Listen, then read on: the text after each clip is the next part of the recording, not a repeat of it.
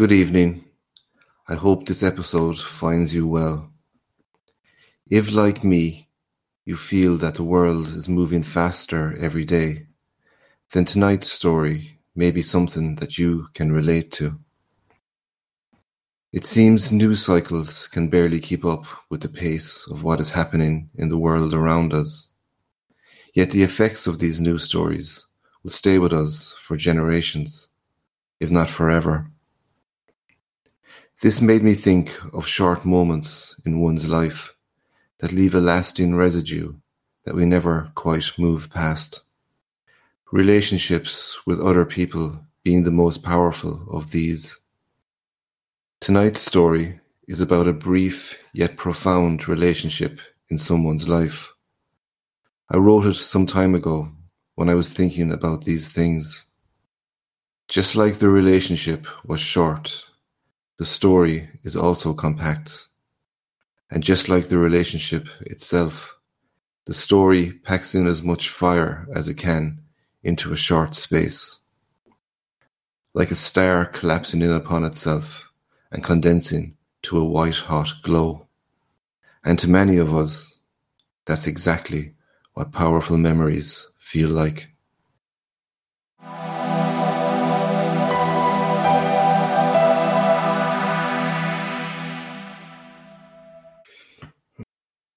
Someone I loved in Ireland.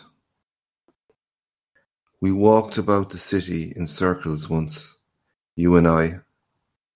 Warm footpaths and younger feet. Your toenails were painted a sparkling pink and illuminated the grey footpaths wherever they stood. And when each breeze flowed through your summer dress, I watched it trail behind your slender form and linger in the loose brown strands of your hair. You would always just hold one of my fingers, hinting that our time together was transient. Our moments were gloriously finite and embellished with the glow of an imminent end. Where there can be no future, the present must live. I think you told me that. We strolled that way along the quays and under the shade of Sarsfield Bridge, not knowing where our feet would carry us. As if discovering the city for the first time together, we wandered through Arthur's Quay Park and watched our shadows spill over the railings and into the river. A ripple rolled across the moss-speckled foundations of King John's Castle while our eyes ascended to the turret, to a red flag fluttering against the boundless skies. The kingdom of Munster's crimson standard, you assured me, with surprising pride, before warmly kissing my lips. I often looked upon that moment in the years that passed, while turning a pen in my fingers. I would bring the wetness of your lips to mind the liberty wrought in the impulsive sparks of youth seemed a million miles away from my desk in Croydon. Papers strewn, exams uncorrected, red pens and unruly students, constricting ties. Yet I was glad of the moment, thankful for the pleasant space it occupied in my mind. I could return to decorate it with my senses whenever the need arose.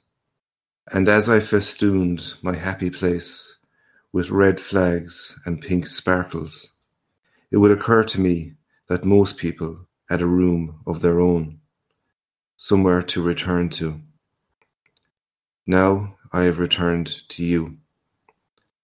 Back across the waves and touching down in the Shannon marshes you told me once that the dual carriageway from the airport to the city was the first of its kind in Ireland, that the Americans built it.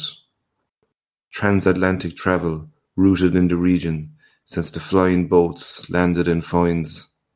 Frigid passengers, Irish coffee, warm hearts, cold hands. As I touch them now in your last repose, rosary beads wrapped dutifully round your white fingers. I see passengers on this final journey.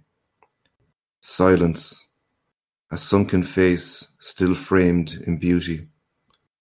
Peace written softly across each feature. I imagine the luster of your eyes behind closed lids, the powdered corners of a mischievous smile. A wedding band marks a union, one more broken heart. My hand met his firm grip as I walked through the door. I want to believe he is a good man, to believe it for you.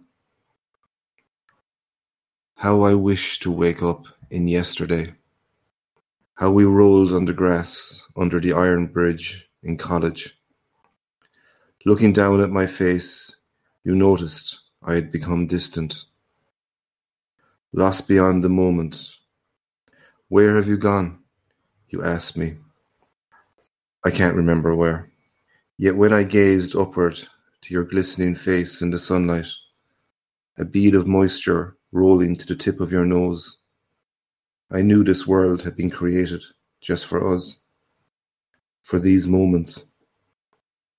Recalling the moments, I can see the same bead of moisture, but my memories fragment above your head in white clouds of cotton wool. In vain I reach out so I may spool them to something more permanent. In vain the memory of your kiss.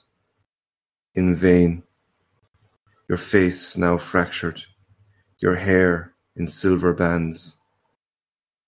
Your words, where have you gone?